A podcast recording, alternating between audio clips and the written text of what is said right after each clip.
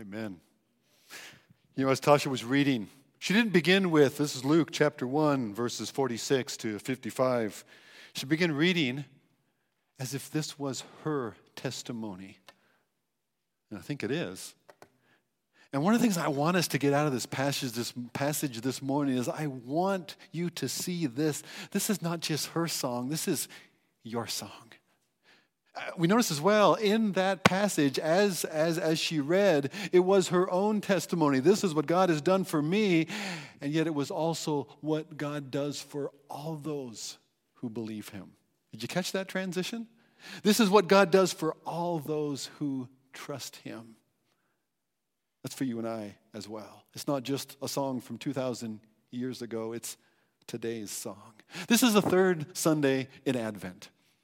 And third Sunday in Advent, we focus on joy.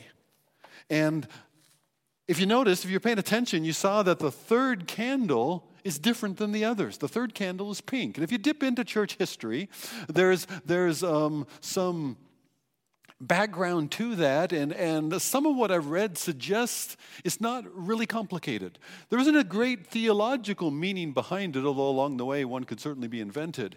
But the deal was this in the medieval era, where they have this Advent liturgy, but uh, I don't know if it was a new pope that came along, but, but decided, you know, we need to spice that up a little bit.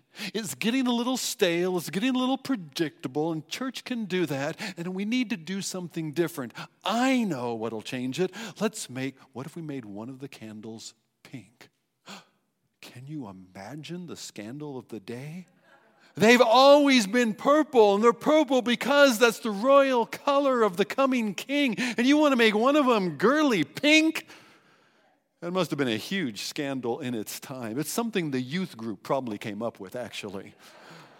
But reminds me of the old days back in Brush Prairie when the youth group bought a piano and it replaced the old pump organ here at Brush Prairie Church. This is years ago in the pioneer days. Can you imagine the scandal? Anyway, I like to suggest maybe another thought behind this candle being different. This candle is pink and it's the candle of joy, and it was, it was chosen, it was meant to highlight the joy in the midst of the Advent season, in the midst of things, other things, even the other candles not quite looking like it yet. Because we grab hold of. We lay hold of God's joy for us, even when in our surrounding circumstances we don't quite see it yet. So you think about one candle, joy, in the midst of others that don't look quite like it. Maybe there's something there. Ah, if you like the, you know, just liven up the dark Advent season a little bit, you can go with the historical version as well. I like Bob's version better because there's something about joy even in what we don't yet see. That's really the question behind this passage this morning. Where do you find your joy? Well, around Christmas time, where do you find your joy? I see some of the kids gathered in the room this morning, and uh, a lot of them I know are over at Awana. We, we talked about this in the first service as well. For, for kids, where do you find your joy around Christmas time? Maybe it's, maybe it's gifts under the tree. I know there's, there's one gift I'm, I'm anticipating being under the tree this season. That'll be fun, I hope. But oh, oh, here's a gift under the tree. You know, you, you see a box like this, it's wrapped like this, ribbon like that, and you think, wow, there's some promise here, right? What, what, this, this might be just what I'm hoping for. This might be everything that I'm imagining this Christmas could be. And I, I open it up and I find, well, the box says, products designed with learning in mind. Well, if you're a kid, that's kind of like getting Fruit of the Loom for Christmas. I mean, seriously? Hmm. But I open it up and Imagine my surprise. This could be wonderful if you really only wanted a hippopotamus for Christmas. But if not, it might be a little more of what am I to do with that? That's like a lot of Christmas presents, right? Especially, seems like the older they get, the more wacky things people give you, and it's like, oh, what am I to do with that? Well, I look back to Christmas as a kid and my hopes and my expectations versus what was actually delivered. We had, in those olden days, we had the Christmas wish book. They were put out by somebody called Sears and somebody called Montgomery Wards, and it's like neither of those exist anymore, so I'm obviously dated. And this was back in the day when that special Christmas catalog, the Wish Book, you didn't have to pay for it and, and get credit if you actually ordered something. They sent it to you, they gave it to you because it was the Amazon of the day, and they know kids were going to pore over that. And we would look through the wish books and we would write down things we were hoping for and even the page number so that Santa could find it easier. You know, Santa's very busy that time of year. We want to make this easy. And so then we've, we've prepared our list. We've seen the wonderful pictures in the wish book. And it's just now a matter of waiting for Christmas morning. One year I wanted a drum set. I didn't realize then that parents do not buy their children drum sets. It's, it's, it's grandparents that buy their grandchildren drum sets, right? That's how it happens. Okay, I wanted a drum set. I wasn't asking for a lot. I wasn't asking for this whole kit here. I, it's something pretty, pretty simple. I wanted a drum set. And there was a big box under the tree that year. And when I opened it, you know what it was? The Cascade Thump-a-Drum. Now, there are drums of a sort there, but imagine my disappointment. It didn't quite look like the picture of my expectations, right? Another year, okay, this one's a little easier. I wanted a train set. A train set. And you may have, maybe you, you, you see them on web pages now. I remember what in the, in the wish book then. I wasn't asking for a lot of train set, just a train set that might look like that. Maybe even have a running river. That would be really cool. Well, I did get a train set that year. But the train set, I couldn't find an exact picture of, but the train set looked a little more like that. Have you been disappointed in what you've hoped for? What you thought would bring you joy, and you found out it was somehow less it was incomplete, or maybe it was actually empty of what, uh, of what you thought the joy that that thing or that expectation would bring. Where do you find your joy? In this text that's before us this morning in Luke chapter 1, we're going to look at, at Mary, perhaps the most misunderstood young woman in all of history. Now, much has been made of Mary. In fact, way too much has been made of Mary. There is this theological idea that has come up that Mary herself was the result of the Immaculate Conception, that, Mar- that Mary herself was conceived miraculously by God so that she could be the sinless bearer of the Son of God that Mary had to be sinless in order for, for Jesus. And, and, and there's nothing in Scripture about that. It's an idea of men that, that, that developed over time, M- making Mary much more in God's purpose of redemption than, than God intended for her. But on the other side of that, we want to be careful not to make too little of Mary, because Mary's a wonderful example for us of an unknown teen girl Think of it. This is the first century. Teen girls were not all over Facebook at the time, and Instagram, and wherever else they are that I'm not even aware of because I'm too old. But, but no, teen girls are not much heard of in the towns and villages of Judea and Galilee. And Mary is just looking for her life to continue forward. And, and, and she's betrothed, she's promised, engaged in our mindset to a, a man, Joseph. And they're going to have a family and live out their days probably in quietness where nobody outside the area even knows who they are. And then there's that visit from the angel that we read about last week. And in the midst of that, and what Mary does with that, and because Mary does one thing, she trusts herself to the Lord. She says, Behold, the handmaid of the Lord, the servant of the Lord, let it be to me as you have said. She says, I'll trust myself to God's word, God's promise. And that yielded submission, that faith, that's where Mary finds her joy in the midst of, I think, hard for us to appreciate circumstances that she's going to endure. This, this, this song that we're going to see this morning, uh, we're going to spend some time working through, it's Mary's song, it's Mary's testimony. This, this is her reply recorded for us in God's Word because there's much here that we can learn from. Now, in a lot of your Bibles, it's probably set out differently from the surrounding text of the, of the stories of the first and second chapter of Luke. It's, it's indented differently. There's more white space around it for two reasons. First of all, it's poetry, and our Bibles show us poetry in that form, and also because there are many Old Testament quotations and allusions. And these Old Testament quotations, as well as references or echoes of Old Testament passages, those are set out differently. And if you have a Bible with cross references, there'll be a little tiny um, probably a letter next to a phrase, and the letter is so small you can't really read it. You're going to need your readers on for this.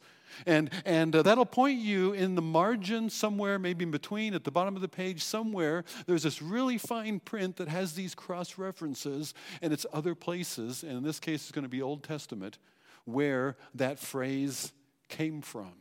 It's borrowed from, or it's referring to an Old Testament story. And I'm going to give you an example of that. And oftentimes, when that's done, when there's all these Old Testament references, there's a couple of ideas that we don't want to miss. This is not just something that Mary's feeling today.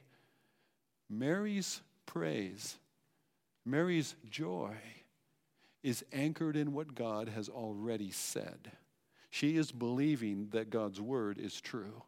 And when she pulls these stories in, when she pulls these previous examples of God and declarations of God's faithfulness, oftentimes there's a bigger story around that that we're meant to bring back into mind.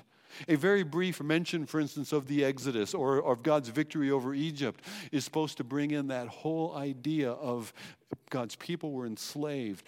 God saw them. God had mercy on them. God, by His mighty power and His outstretched arm, He brought them out and He destroyed the enemy and He brought them through death into a new life as His own special people with His promises to them. All of that is wrapped up in a simple mention of Passover or Exodus. So we're supposed to get that bigger story. And in this, as we go through and talk a little bit about that, I will not be able to talk about all the references and all the, all the, all the stuff that's packed into the passage. I'd encourage you to chase some of those other cross references yourself, but we'll point out a couple of them because I want us to learn from Mary. Girl, where do you get your joy? Because her joy and her hope carried her through some difficult stuff for what God had promised, but she didn't see yet in her own circumstances. And we need that too. So, where does Mary get her joy? Well, we're introduced to Mary's faith really in the closing words of, of Elizabeth's statement in verse 45. Blessed is she who believed that there would be a fulfillment of what was spoken to her from the Lord. Mary is blessed. Why is Mary blessed? How is Mary blessed? What is it that's going to make Mary's future different? It's because she believed what was spoken to her from the Lord. Blessed is he or she who believes what God has said from his word. Blessed is the one who believes that what God has said is what God will do. Let's open with Mary's own declaration, verse 46 and 47. Mary said, My soul magnifies the Lord. My, my soul lifts and exalts and praises the Lord. My spirit rejoices in God, my Savior. Mary's not going to be disappointed. She, she's going to magnify the Lord. She's not looking to somebody else. It's God who has answered her. It's God who has done this. It's God who has, who has lifted her. And so her joy is in the Lord. Her joy is not in her, her joy is not even in this wonderful young man, Joseph. For what we know about him, he seems, to, he, he seems a fine gentleman. But that's not where her joy is. Her joy isn't she's going to get married, she's going to have her family. That's not where her joy is. It's not in her circumstances. Her, her, her, her confidence and thus her praise is not, is not in Caesar. It's not in Rome, certainly, and the oppression that she experiences. In the midst of that oppression, she magnifies the Lord. My spirit rejoices in God, my Savior. There's, there's two things there. First of all, God is Savior. But God is my Savior, which suggests that Mary, yes, even Mary, also Mary, Mary like you, Mary like me, needs God's Savior. And God Himself is her Savior. The child she will bear, who will be the Savior of the world, is Emmanuel, God with us. God Himself come in the flesh to do for us what we could not do for ourselves, and to die in our place, to bear away our sin in His own body, that we might be reconciled, brought back into relationship with God. God, my Savior. That's why I rejoice in Him. I rejoice in God my, my joy starts here. Look what God has done for me. It's not any more complicated than that. In fact, the, the, the passage is going to unfold that. And, and, and what, I, what I pulled out is four statements. Those four statements are this because God has seen her lowly state, God has seen her need, God has lifted her into a blessed future. God has done great things. God has, has saved, treasured, has restored her. God has done great and mighty things for her. That, that because of what God has done for her, the present injustices around her cannot spoil her joy. And finally, the fourth move Mary finds joy in being reminded that God keeps his promises. His promises are long made and forever kept. It may be from a long time ago and it may seem ancient and old and it would be out of, out of, out of date. Certainly the terms of service would have expired, but not in God's word, not in God's promise. Mary is reminded that what God has said, God will do. He keeps his promise. So, first of all, God has seen her lowly state. The first quote, and this is the one I want to spend a little time on, in verse 48 he has looked on the humble estate of his servant. And because of that, He's looked on her, he's seen her, but he's done something from what he saw because from now on, all generations will call me blessed, Mary says.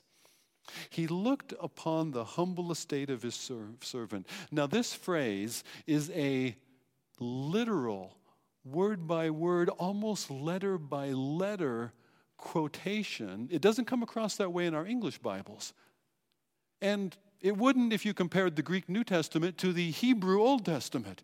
But when you compare the Greek New Testament to the Greek version of the Old Testament that was used in the first century, the Septuagint it's called, then it's a word for word and almost a letter by letter exact quotation of what Hannah says in 1 Samuel and chapter 1. Hannah is like Elizabeth, barren, longs for a child, and cannot have a child. And she comes to the tabernacle and she's pouring out her soul before God and she's praying. The, the priest mistakes her silent prayer with her only her mouth, her mouth moving, but she's not saying the words out loud. He mistakes her for being drunk and the priest rebukes her, but God hears her. God hears her. God looked upon the humble state, the neediness of this woman, Hannah. Insignificant in the history of Israel up until the point she becomes the mother of Samuel. And Samuel is the last of the judges, and it's a good thing because the judges are a mess. Have you read through the book of Judges? Have you seen what's going on in that book? The judges are a mess. I mean, Israel from Joshua goes off a cliff into judges. Israel doesn't defeat the Canaanites, Israel becomes the Canaanites. The judges are a mess. Samuel is the turning point. Samuel is the righteous judge, the judge who believes God's promise, and the judge who points Israel to God's king David. And not merely that David whom you read about in Samuel, but the greater David, the son of David who would come. That's who Samuel points to. Things are different in Israel because Samuel comes through Hannah. In the same way, God has looked There's something in that image that God has not only looked upon Mary as he looked upon Hannah before, but God has looked upon the needs of his people. God has looked upon the needs of humanity. And God has seen our barrenness. God has seen our helplessness. And God has done for us that which will change everything so that from now on, all generations will call me blessed. You say, as a Christian today, maybe they do, maybe they don't. Maybe they call you blessed. Maybe they respect you for your faith. Maybe they mock you because of it. Really, is this true? That, that phrase, from now on, Luke likes that one. He uses it again. He uses it several more times. I grabbed a couple of them. Luke chapter 5 and verse 10, where Jesus meets a couple of fishermen and he says, From now on, you will catch men. Jesus uses it concerning himself while he's under arrest, while he is, he is restrained, while he is being beaten and mocked. And he says, From now on, you will see the Son of Man sitting at the right hand of power and majesty. And we will. Because that is exactly where he has been, he was raised and is ascended to. Reality is change. It is different from what is currently seen. In John chapter 8, John picks it up too in that encounter with the woman caught in adultery. And Jesus says, Neither do I condemn you. From now on, go and sin no more. Everything from the past has been changed and made new and different. So that Paul picks it up in 2 Corinthians 5:16. From now on, we don't know anybody after the flesh. We know no person after our mere human mortality, but we know one another according to what God has said who you are as an heir of God and a joint heir with Jesus. Old things have passed away. All things have become new. From now on, your future is different. From now on, in faith in Jesus, your future is glorious. And even like these candles, you don't see it yet. You're surrounded by circumstance that still look the same. But from now on, for you, your future is different.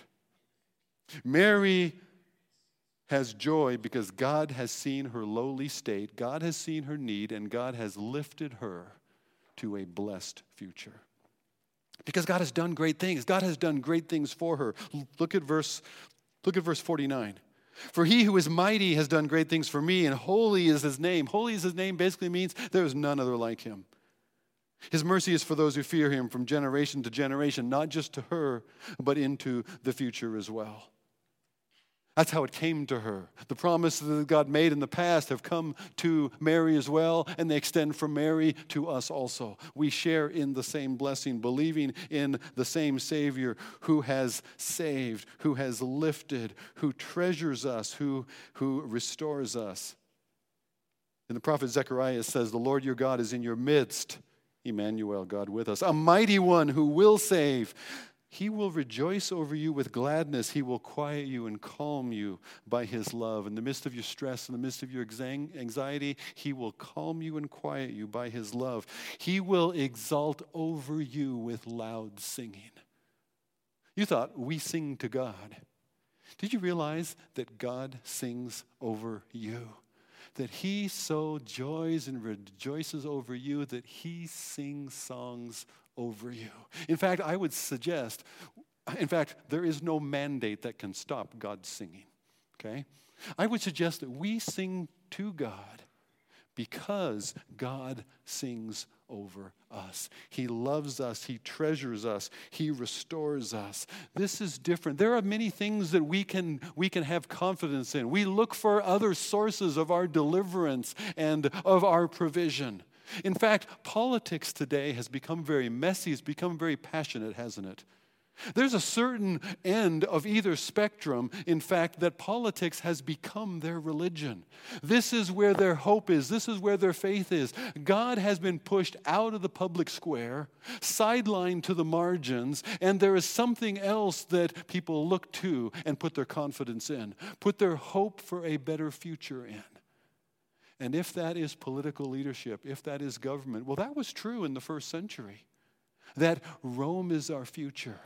Caesar is our provider and our security. Caesar is where we ought to find our safety. We need to do what Caesar says, and that will be best for us. And so, what we will do, we will even build temples to Rome, to the whole system, and we will build temples to Caesar because that is where our confidence is.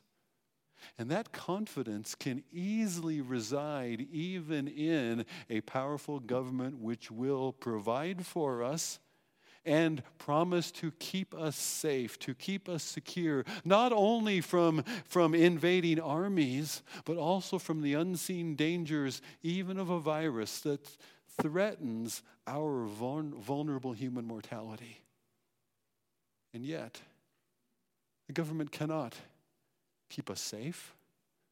The government cannot keep my life. It doesn't have the resources to do that. Government, government cannot provide for me and lift me. Well, wait a minute, maybe it can.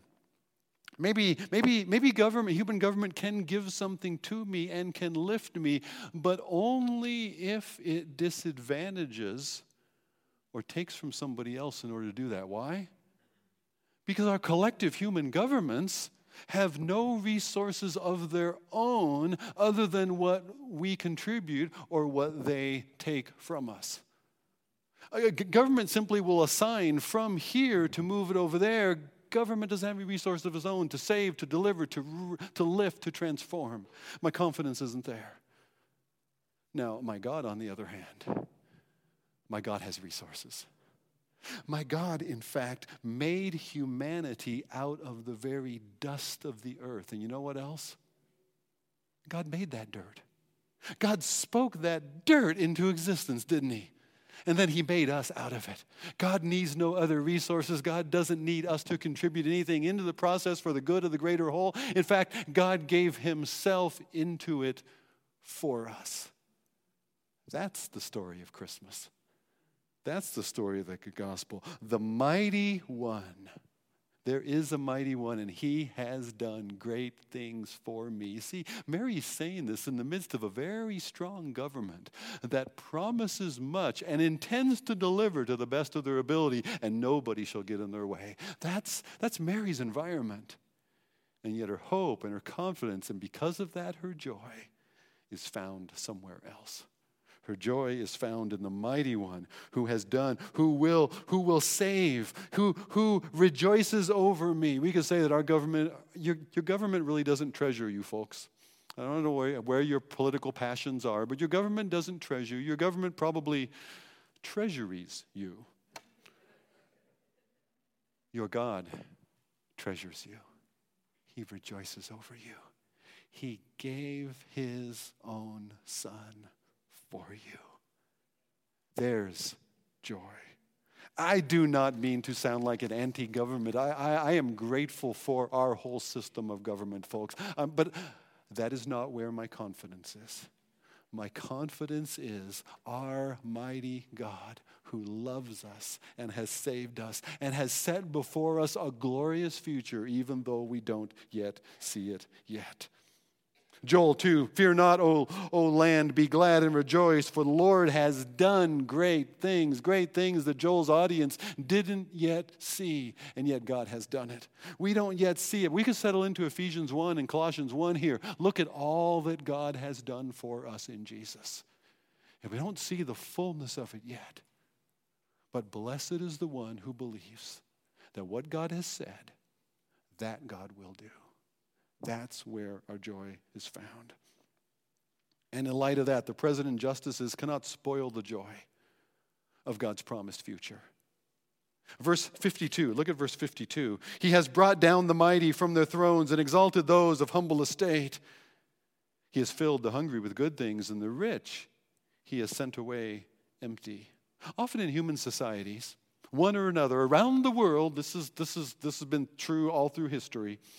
The elite, those who have status and power, will take advantage of the powerless. One of the, one of the beauties of our system of government is it has tried to limit that, to prevent that from happening. A leveling, um, a, a governing with the consent of the governed, and so on. It's a wonderful system and concept. But this is normal in humanity.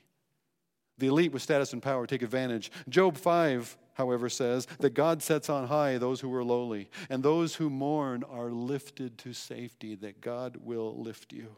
Psalm 107, he pours contempt on princes and he makes them wander in trackless wastes, but he raises the needy out of affliction and makes their families like flocks.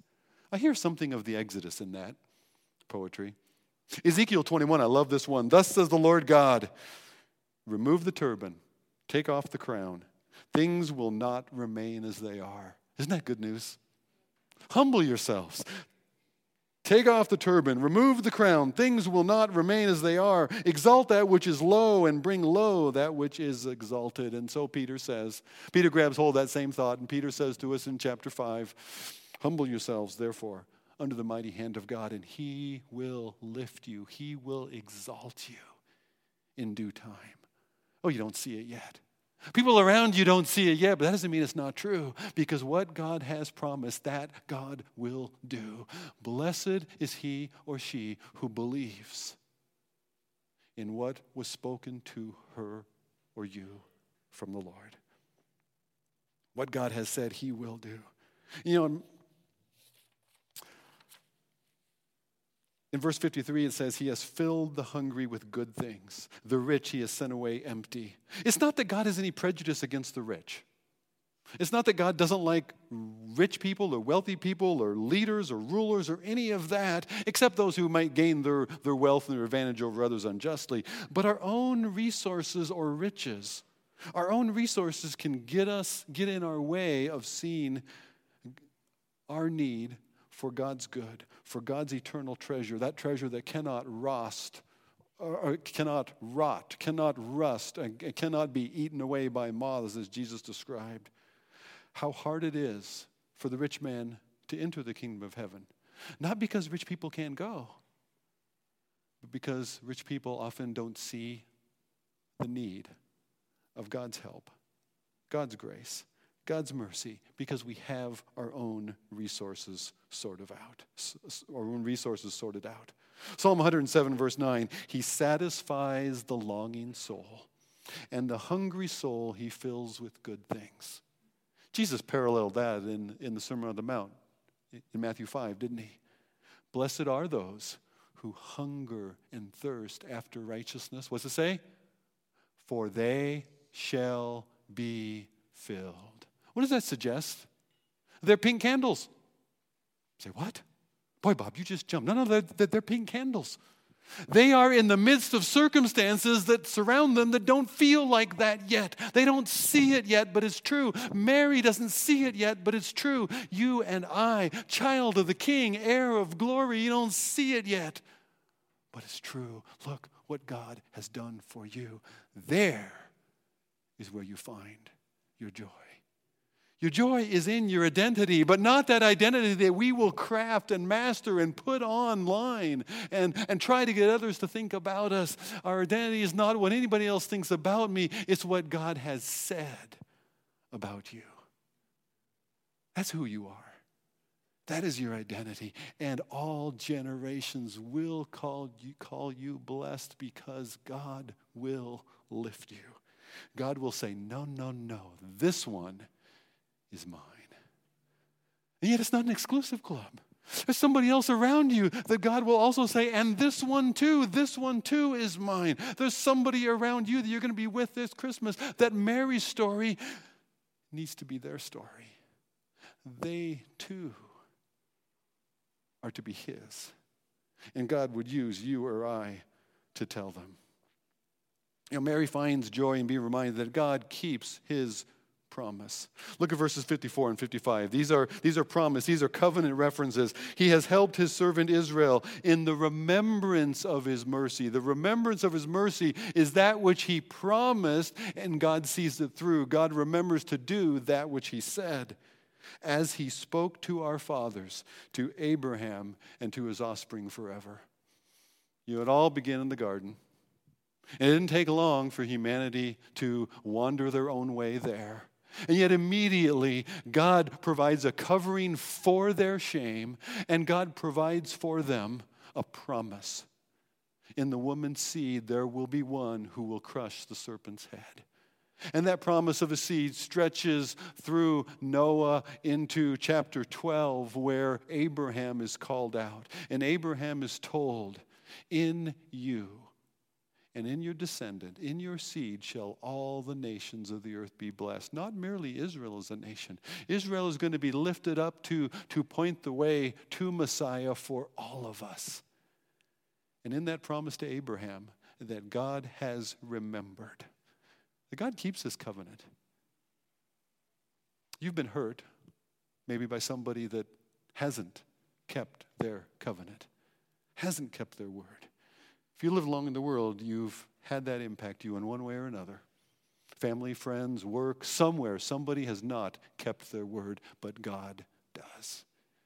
He remembers, He doesn't forget, and He, God, does what God has said.